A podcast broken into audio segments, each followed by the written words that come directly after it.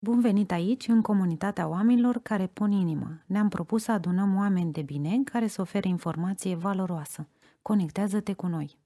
Eu sunt Diana Gămulescu, fondator al Asociației Prematurilor, coach și consultant în comunicare și, așa cum v-am obișnuit deja, dăm curs unui nou proiect care se numește Pune Inimă, iar astăzi o avem invitată pe doamna doctor Ioana Roșca, medic primar neonatolog, un om deosebit și un profesionist deosebit care pune inimă în uh, tot ce face.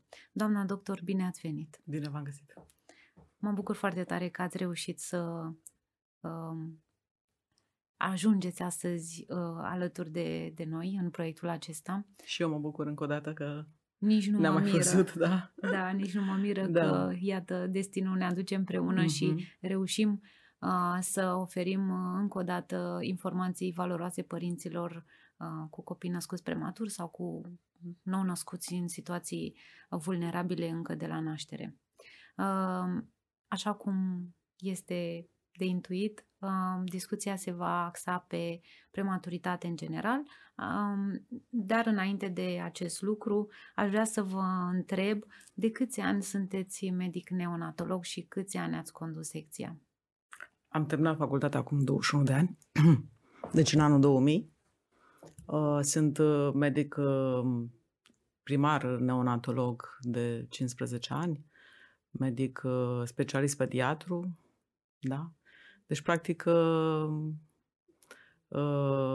de 21 de ani practic această meserie, această profesie frumoasă. Am și care n-aș schimba-o. Am îndrăznit să vă adresez o întrebare personală mm-hmm. pentru că uh, sunteți foarte tânără și mă da. întrebam câtă experiență se ascunde în spatele unui om atât de vesel da. și de, de tânăr. Da. Și păi, lucrul acesta cu copilul, cu copiii aceștia, ei ne dau energie. Da. Adică trebuie să ne păstrăm tinerețea și sufletul frumos așa ca a pacienților noștri. Așa este. Uh, experiența bogată um, v-a adus în tot felul de circumstanțe și uh, poate ne uh, dezvăluiți un pic de despre ce înseamnă lucru cu prematurul și mai ales ce înseamnă un nou născut prematur. Înseamnă putere, ceea ce nu prea știu părinții. Uh, înseamnă speranță, înseamnă luptă, pentru că ei sunt uh, mai puternici decât noi. Uh, ei au mai multă încredere decât noi și în noi și în părinți și în Dumnezeu și da, uh, eu am învățat foarte mult de la prematuri, de la părinți, de la foști prematuri. Uh, puterea ne vine, vă spun că am primit mesaje de la părinți, astăzi împlinim un an sau doi ani sau 15 ani sau da, în momentul în care eram uh, dezădăjită, eram, aveam probabil o situație grea, sigur, pe secție și sau cu un copil grav și primeam un mesaj între ăsta în care practic prindeai curaj. Da, gata, mergem mai departe, indiferent de neajunsurile de la noi sau, da, problemele întâmpinate. Când venea acest mesaj, practic prindeam mare și ziceam, gata, înseamnă uh-huh. că mhm. trebuie să merg mai departe. Cu ce se deosebește un nou născut prematur față de un uh, copil născut la termen? Ca număr de săptămâni? Avem simt nevoia să facem puțină lumină aici. Puțină teorie. Da. uh, prematurii sunt acei nou născuți care practic vin pe lume mai devreme, înainte de 37 de săptămâni de gestație. Însă este o diferență foarte mare între un prematur venit la 24, 25, 26 săptămâni de gestație și unul de 36. Deci pentru ei contează chiar și o zi dacă mai stau practic în um, burtică. Uh-huh. Da. Uh, și, practic, complicații, ei prezintă complicații ale prematurității care sunt invers proporționale cu vârsta de gestație. Deci, cu cât un copil este mai mic ca și greutate, mai mic de vârstă de gestație, complicațiile sunt din ce în ce mai multe. Adică pot să fie din ce în ce mai mult. Și nu sfătuiesc părinții să studieze foarte mult, să stea pe internet sau... Pentru că fiecare copil are evoluția lui, fiecare copil merge în ritmul lui, da? Uh, și atunci uh, mie îmi place așa să vorbesc mult cu părinții și fac și desene și prima întâlnire a mea cu părinții este de cel puțin o oră, așa la birou cum sunt cu dumneavoastră și le fac și desene ca ei să înțeleagă de ce copilul lor este în terapie intensivă, ce se întâmplă în acei plămâni la nivel microscopic, de ce facem ventilație mecanică. Iată, noi facem ventilație mecanică de ani de zile, copiii nu stau doar într-un incubator. Prematurul nu se doare în incubator. E la incubator. Păi nu este, că are o, foarte multe perfuzii, uh-huh. da? Uh, este ventilat mecanic și iată cu această problemă cu pandemia am învățat și noi și ne-am dat seama ce înseamnă un om intubat și ventilat mecanic. Păi gândiți-vă că un prematur este intubat și ventilat mecanic de la 500 de grame, 600 de grame, poate să fie ventilat mecanic chiar și 6 luni. Și ce înseamnă mai ales terapie intensivă? În general, în acest context pandemic, dar ce înseamnă terapie intensivă și neonatală? Și cumva uh, aș vrea să vă întreb uh, de ce are nevoie un uh, nou născut prematur? Ați enumerat un pic mai devreme da. câteva echipamente și... Da, deci are nevoie, în primul rând, ei se echilibrează. Toți nou-născuții se echilibrează imediat ce se nasc, pentru că provin, așa ca să le explic părinților, dintr-un mediu acvatic și trec brusc la un mediu aerian. Dacă mai vin și mai devreme decât uh, trebuia, deci practic uh, toate organele sunt imature la prematur și urmează o adaptare. Inițial este adaptarea cardiorespiratorie. Da? Uh, dacă necesită suport cu oxigen, diferite concentrații sau suport și ventilator, sunt uh, foarte multe moduri de ventilație, invazive, non-invazive, da, în funcție de uh, care sunt simptomele acelui copil prematur. Sau poate să fie și copil la termen, am avut copii intubați și le avem, care sunt intubați și ventilați mecanic. Sunt uh, criterii clinice și paraclinice. Și de asta suntem acolo, că am avut odată un caz în care mama uh, s-a supărat pe mine că i-am intubat copilul Eram și mai tânără, dar arătam cam tot. Așa și s-a supărat foarte tare. Bine că l-am intubat mai întâi și după aceea m-am dus să stau de vorbă cu ei. Adică a fost o urgență și asta a trebuit să fac. Uh, pentru că oricum nu am convins-o și după aceea nu știa cum să dea ochii cu mine, că s-a purtat așa urât, dar ven, venise deja cu o informație uh, din familie, cineva din familie adult fusese intubat și ventilat mecanic și atunci uh, a reacționat, da, foarte, foarte urât. Deci are nevoie de echipamente? Are nevoie de echipamente și echipamentele neonatologie sunt foarte scumpe. Uh, dăm slavă lui Dumnezeu, avem, avem tot ce ne trebuie, însă trebuie să știm că prematur este tot prematur. Uh-huh. Are și nevoie sunt de uh, tratamente specifice? Multe, deci are nevoie de perfuzii, uh, cu glucide, cu proteine, cu absolut... Deci asta este o nutriție venoasă. Da? Până când el tolerează nutriția Uh, practic uh, uh, digestivă, da? și asta se face inițial prin gavaj, adică o sondiță introdusă direct în stomacel.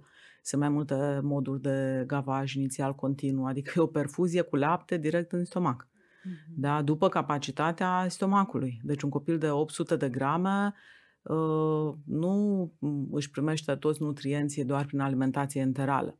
Asta o inițiem Inițial este o alimentație minimă, încât tubul acela digestiv să, se, uh, uh, să fie pregătit să tolereze mai mult. Da? Și cu cât simțim de la o zi la alta că examinăm copilul de la o zi la alta, facem scheme de tratament, fiecare medic uh, curant, neonatolog, își face o schemă de, da, de tratament pe termen scurt și pe termen lung cu acel pacient. Uh-huh. Și sigur, de la o zi la alta este ajustat. Dar este o muncă de echipă, pentru că tu ești medicul curant al copilului. Însă copilul se poate degrada starea lui, da? Starea copilului se poate degrada pe timpul gărzii și este colegul tău. Uh, sunt asistentele care sunt extraordinare. Aș spune că sunt, uh, uh, nu am lucrat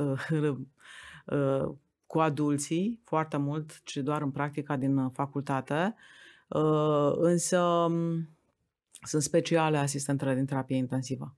Deci au mâini de aur. Deci ele, practic, îngrijesc acești uh, Uh, copii, prin vase, uh, prin catetere venoase percutanate uh, și dacă nu am vas și dacă nu am cateter percutanat, pot să prescriu o nu știu ce perfuzie foarte bună, foarte echilibrată. Deci noi stăm tot timpul cu calculatorul în buzunar. De fapt, cine ne vede crede că stăm pe telefon, dar calculăm lichidele. De exemplu, avem un copil de 700 de grame, îi punem 100 de ml pe kilogram corp, deci 0,7 ori 100, punem glucide 4 mg pe kilogram corp și pe minut, Da, iată, calculăm cât să intre pe toată ziua, punem proteină, 1,5 grame, iarăși calculăm. Deci sunt multe, multe calcule. Foile lor sunt foarte stufoase, sunt minuțioase calculele și trebuie să creezi un echilibru pe care natura i l-ar fi creat în, în interiorul mamei. Deci da. este o muncă de echipă, o da, muncă e o muncă laborioasă? de echipă, laborioasă, da, pe cât e, cu cât e copilul mai mic, cu atât de mai laborioasă. Uh, care se întinde pe ce interval? Cu cât este copilul mai mic, poate să stea chiar și patru luni, cinci luni, au fost copii care au stat și șase luni, alții care au stat un an de zile, primul an de zile, în primul an uh, da, de viață, depinde cum se manifestă și complicațiile cronice, pentru că sunt complicații acute care apar în primele zile după naștere și sunt complicații cronice da, care apar. Și atunci uh, sunt. Am auzit de cazuri, la noi n-au fost decât maxim uh, în maternitate 5-6 luni s-a stat. Dar uh, în medie copiii, să zic, de 800 de grame stau cam 3-4 luni. Cu cât uh, crește vârsta de gestație și greutatea, pot să stea o lună, pot să stea două săptămâni cei de 34-35 săptămâni de gestație. Și depinde și de complicații, depinde și mama dacă a fost investigată, e foarte important să fie investigată, că atunci, practic, dacă este investigată, uh, infecțiile sunt tratate la mamă, nu mai e nimic de făcut la copil. Aici, Înțelegeți? A, asta era una din uh, întrebările. Uh, care sunt cauzele unei nașteri premature? 95% din, naște- din nașteri premature sunt datorate infecțiilor. Da? Deci noi ca și adulți tolerăm foarte bine și ducem pe picioare, cum le spun eu, mamelor, un microb Însă dacă se rup membranele, e clar că le-a rupt un microb. Chiar dacă în analiză, analiza poate să iasă fals negativă. Uh-huh. Da, nu avem nimic. Și să vadă ulterior uh, primele analize, analizele din primele 3-7 zile de viață, uh, indică o infecție materno-fetală. Mhm. Infecția nozocomială apare după 4-7 zile de internare. Da?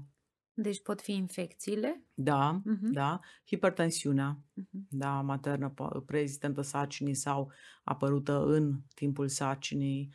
Uh, practic vârsta mamei, care sunt, avem foarte multe mame sub 16 ani, sub 18 ani sau extremă mame cu, vârstă de, cu vârsta lor mai mare de 40 de ani, da? Uh, fertilizarea in vitro, de exemplu, aduce sarcina acestea gemelare care mamele, practic, fie bazinul sunt, uh, au bazin strâm, strâmtrat în, în general sau uh, au un uter uh, mai mic sau uh, un sept, da? și care nu lasă să se dezvolte copilul și să uh, ajungă la termen. Da? Uh, după aceea sunt bolile materne cronice sau bolile acute uh, și pulmonare și cardiace, diabetul zaharat, care se poate, poate să fie preexistent în sarcini sau poate să apară în sarcină. De aceea trebuie să ne ducem la medic ca și gravidă și uh, să avem și tensiunile la zi și în limite normale, da? să avem și glicemia în limite normale, da? să nu avem un plus ponderal foarte mare, trebuie să avem grijă de noi. Da? Cum uh, reacționează părinții în cazul unei nașteri premature? În general nu se așteaptă. Deci uh, nașterea e o bucurie și dau cu ochii de noi uh, și nu sunt pregătiți, nu sunt pregătiți, însă dezvoltăm o relație uh, de la o zi la alta. De la o zi la alta văd practic ce se întâmplă, văd acei copilași, deși Mm, depinde și de nivelul de școlarizare al mamelor, dacă înțeleg ce se întâmplă cu acel copil. Adică el este intubat, ventilat mecanic, îi dai toate relațiile, uitați, și cardiac are probleme, și respiratorii, și, și întreabă și în rest este bine? Adică ce să mai fie bine dacă respiră un aparat pentru el? Trebuie să aibă înțelegere și răbdare, însă noi nu prea avem răbdare. Pentru că nu există așa niște tratamente miraculoase în care uh, copilul nu mai are nimic a doua zi sigur că noi urmărim evoluția și ne așteptăm de la o zi la alta să fie bine. Da, de asta suntem acolo. Și părinții să primească acele informații uh, pozitive, acele informații care practic uh, vin cu un plus. Și am învățat de la un părinte care era și preot, avea copilul de 700 de grame, născut cu 700 de grame, a scăzut în greutate până la 590 sunt și acum pacienți pentru că am a doua specialitate în pediatrie. Copilul are cam 4 ani acum și uh, era ventilat mecanic, normal, cu toate perfuziile de ajutor pentru susținerea da, nutriției copilului. Și mi-a spus dacă am pus o coală de hârtie în evoluția copilului în ziua respectivă. Și mi-a spus că dumnealui asociază evoluția cu o coală de hârtie. Și m-am dus și eu acasă și am luat un top de hârtie, l-am cântărit și are 2-300, 2 kg 300. Și am zis, stai puțin că am de învățat. Eu învăț și de la părinți, învăț și de la medici rezidenți, învăț și de la oameni mai mari decât mine, adică putem să învățăm de la toți oamenii. Important deci, e să avem deschiderea asta. Și îl dau de exemplu acum pe acest tătic, pentru că îi spuneam, am mai pus jumătate de coală. Am luat trei coli astăzi. Înțelegeți? Și ușor, ușor am făcut un top uh-huh. de hârtie, dar l-am făcut uh, după trei luni. Și uite că înveți. Adică părintele a înțeles. Vă dați seama cât e de subțire o coală. Da, nu mă refer la suprafață, cât la greutate, milimetru. Mil- da. Și greutate și milimetru acela și de, milimetru, da. da, te uiți uh, prin ea. Și am zis da, ca să înțeleagă și el, da, astăzi am pus trei coli, nu, nu mai am luat. Dar când era de luat, trebuia să-i spun, da, am luat. Ăsta e copilul. Și ăsta, vă spun, o fetiță minunată. Foarte deșteaptă. Deci credeți în parteneriatul medic-părinte în beneficiu uh, copilului? Cum să nu? Și altfel nu se poate. dialog Altfel permanent. nu se poate. Uh-huh. Altfel nu se poate. Se poate. Sunt și situații când se poate, dar uh, și nu este de dorit, dar uh, e, e bine să, să promovăm astfel de uh, principii de uh, bună... Poate că noi românii nu știm să comunicăm. Credeți-mă, deci am văzut oameni care poate că nu știu să comunice. Dacă erau, din punct de vedere profesional, eu cunoscând din interior, mai bun decât alții care au știut să comunice. Mă înțelegeți? Mm. Și atunci poate că venim, poate că ne uităm prea mult la televizor sau poate că venim deja cu niște idei preconcepute și nu dă nici noi încredere. Adică am avut uh, de-a lungul anilor, nu vă închipuiți că totul a fost roz. Sau că dacă eu sunt așa mai zâmbitoare, nu, am trecut prin situații limită cu pacienți, cu situații pe mm. secție și așa mai departe, din care trebuie să ieși. Și în care acum ești în iad și după aceea sigur că trebuie să ajungi și în rai. Adică nu poți să rămâi acolo. Da? Uh, contează foarte mult părinții să vină și ei cu o deschidere. Însă le spun și medicilor rezidenți pentru că uh, activitatea mea nu se rezumă doar să uh, îi am pe lângă mine să scrie foile și să scrie pe calculator externele și așa mai departe. Tot timpul le spun uh, să citească, să citească, uh, după aceea fac și cursuri. Tocmai acum două zile m-am dus la ora șapte în spital mai devreme ca să țin curs cu studenții, ca, cu rezidenții, ca alt, uh, alt, n-am găsit alt moment al zilei și am zis veniți mai dimineață și ținem curs, altfel nu am când. Și însă le spun și din punct de vedere uman, ei trebuie să uh, acumuleze. Pentru că trebuie să știe să poartă o discuție cu un părinte. Trebuie să știe ce să, cu ce să spună și cum să spună. Da? astfel încât să uh, și înțeleagă și să nu să iasă nu știu ce nenorocire că n-ai știut să te exprimi. Contează foarte mult asta. Da. Foarte mult așa am învățat lucrul ăsta. Și de fapt mi-am dat seama că nu am ajuns în situații uh, limită pentru că am comunicat. Tot timpul am comunicat. Și asta le spun tot timpul. Comunicați cu părinții. Trebuie să știe starea copilului. Comunicați cu asistentele pentru că ele stau acolo 12 ore. Deci, practic, îi învăț și din punctul ăsta de vedere. Hmm. E, e minunat și uh, în această perioadă dificilă, mai ales în, de când suntem în pandemie, am văzut că comunicarea a devenit parte cumva din procesul ăsta de uh, îngrijire al pacientului, mai ales când uh, uh, alții nu au acces uh, la pacient și se întâmplă electronic, se întâmplă telefonic, se trimit poze. Uh, la ce se aștepte părinții în această perioadă? mai ales mamele care nasc prematur, la ce se aștepte, la ce se aștepte în aceste condiții uh, de insecuritate la nivel național. Păi să nu se așteptă să nască prematur. Sunt Dar situații medicale întâmplă, excepționale da, sau da, când dacă intervine se întâmplă, spontan? Sigur. Din păcate, există așa o politică în care mamele nu sunt uh, practic internate trei luni de zile cât, uh, da? Că există riscul ca ele, de fapt, fiind internate, Uh, de supraaglomerare pe secțiile de obstetrică ginecologie, de transmitere practică a acestui virus, uh, da? Uh, nici ele, adică nu, nu mai vin în contact cu aparținători sau nu respectă într-un totul. Sau când se duc în cameră, în saloană, nu stau cu masca tot timpul, că e și inuman așa. Și Practic, din păcate, uh, nu rămân internate. Eu m-am adaptat. Deci de când a început pandemia, am zis este inuman ca un părinte să stea acasă și mai ales mama și copilul să stea aici. Și am găsit uh, metode, adică de asta există uh, WhatsApp, da, video și le-am dat în direct și le-am explicat în direct Uh, am stat de vorbă și am ținut uh, neapărat seama acea întâlnire de o oră de care vă ziceam, chiar dacă tatăl era, nu era de fapt în spital și tu stai de vorbă cu mama care are și niște uh, schimbări emoționale și e firesc, da? când se trezește că a născut mai devreme cu 10 săptămâni decât uh, trebuia și află că copilul este internat la terapie intensivă. Și nu poate să ducă singură. Și, și mai... atunci cobor eu, ies practic la jos la internări și respectăm condițiile, da, dar pot să am o discuție uh, cu un tată, cu mama copilului, dacă ea s-a externat, să zic, la două zile mm-hmm. sau, da, încât cu tot la fel, cu desene, cu explicații, încât oamenii să înțeleagă. Și văd și acum un caz în care asta am făcut și în fiecare zi primeau informații, că le primeau și la ora 2, la 3, când uh, îmi terminam uh, practică, nu ai tot timpul că nu stai cu telefonul să dai în direct. Dar am găsit acest mod. Se au rugat medicii rezidenți să filmeze, să facă un filmuleț cu copilul și să-l trimită părinților.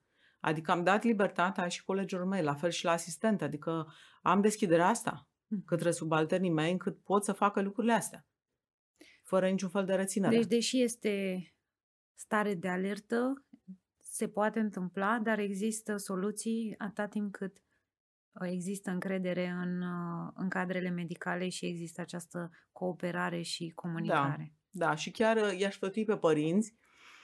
Uh, acum mi-a venit ideea asta că, da, sunt de vorbă, ne dăm seama de...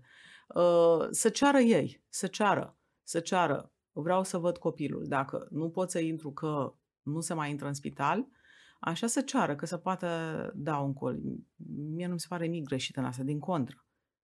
Părintele este informat, părintele vede, da, mm-hmm. cum, și, și se creează, măcar atât și atât se creează acea legătură mamă-copil. Da. Adică e... să nu fie luați prin surprindere dacă se întâmplă ceva, pentru că uh, nou născutul e ca fulgerul pe cersenin, să nu uităm lucrurile astea.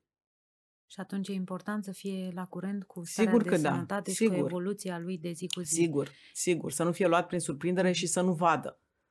Să nu vadă. De exemplu, am avut odată, am avut de când a început pandemia, un caz foarte grav și am spus, nu, aici vreau să-l vadă tatăl.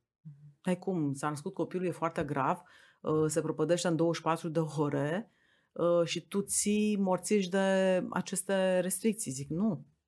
Zic, eu deci... nu sunt de acord cu asta și acel tătic a intrat și a văzut copilul în stare gravă. A înțeles, am putut să stau de vorbă la, la, la, la patul copilului, adică la incubator, da? Și să-i spun despre ce e vorba. Altfel, um, crezi suspiciuni. Nu l-am văzut și acum să ne, noi tot timpul când ne raportăm la celălalt, trebuie să ne gândim ca la noi. Ce aș face eu? Adică eu cum, cum reacționez? Cum mă simt mm-hmm. eu? Și atunci noi dacă îi tratăm pe ceilalți, cum ne tratăm pe noi sau cum, cum e proverbul românesc? Ceea ce altului nu-i place, da? Ceea ce ție nu-ți place, altul nu-i face, da? Sau diverse forme de, da? Deci să și privim cu da. asertivitate și cu empatie da. Uh, atât noi părinții, cadrele medicale, dar și cadrele medicale din perspectiva părinților. Da, Foarte da, le spun asistentelor să știți. abordarea asta. Le spun asistentelor. Și asta uh, mă duce cu, cu gândul la, uh, la dorința noastră de a scoate la iveală și omul din spatele unui uh, specialist. Uh, da și Fără omenie provocarea... nu se poate în această specialitate, să știți. Nici, în, nici într-o altă uh, specialitate. Dacă ești medic, omenia nu poate să stea în altă parte, ci cu tine tot timpul, 24 Așa de ore este. din 24. Provocarea pe care vă lansez acum este să ne spuneți trei lucruri neștiute de pacienți sau de uh, mediu de uh, spital, să zic așa. Păi nu cred că am așa ceva ascuns, îmi plac călătorile. Așa. Uh, și chiar aveam acest obicei imediat după gardă, chiar dacă aveam o gardă dintre aia albă, deși nu e indicat, sper că nu mă aud acum poliția, mă urcam la volan și plecam, era un mod de... De conectare de conect, și de da, da, da. Uh, îmi plac călătoriile la munte, chiar și nu Chendosa, dacă ajută Dumnezeu, deci uh, fac parte dintr-o, dintr-un grup uh, de seniori, de care sunt împătimiți ai muntelui și am făcut asta și în timpul facultății, am făcut deci parte dintr-un grup. Drumețiile. Da, uh-huh. da, și conectarea la natură. Uh-huh. De fapt, liniștea, adică să simți natura, să auzi natura, să auzi, practic, uh, uh, să simți acea liniște, să te conectezi, practic.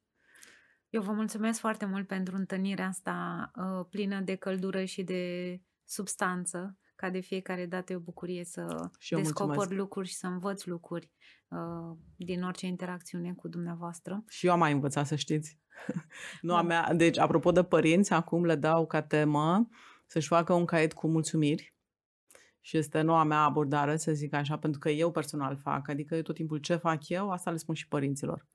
Și este noua mea abordare și mai ales față de părinții prematuri și care au un drum lung de trei luni de zile, o agendă în care în fiecare zi trebuie să scrie mulțumiri. Mulțumesc că mi-am văzut copilul, mulțumesc că a mâncat, că a tolerat, mulțumesc Un că fel m-am de întâlnit. jurnal de Un fel de recunoștință. jurnal de recunoștință și la sfârșit, după ce scrii măcar trei mulțumiri, prima mulțumire este darul vieții, așa putem să cerem. Că noi suntem obișnuiți doar să cerem. Și mai întâi trebuie să mulțumim. Și găsesc că dacă mulțumești, vin absolut toate. Așa este. Cu cât suntem recunoscători și ne bucurăm de ce avem în viața noastră, cu atât facem loc uh, lucrurilor Sigur. frumoase să vină către noi. Sigur. Vă mulțumesc încă o dată, a fost o reală bucurie. Mulțumesc și Uh, eu. întâlnirea de astăzi se oprește aici. Uh, vă invit să puneți și voi suflet uh, alături de noi și să ne urmăriți pe pagina de Facebook a Asociației Prematurilor, pe noul site care are o înfățișare proaspătă, unde puteți să găsiți atât resurse cât și uh, metode de implicare în susținerea și în uh, menținerea programelor uh, destinate copiilor nou-născuților aflați în situații delicate la naștere, dar și părinților. Până data viitoare să aveți grijă de voi și să vă ascultați sufletul.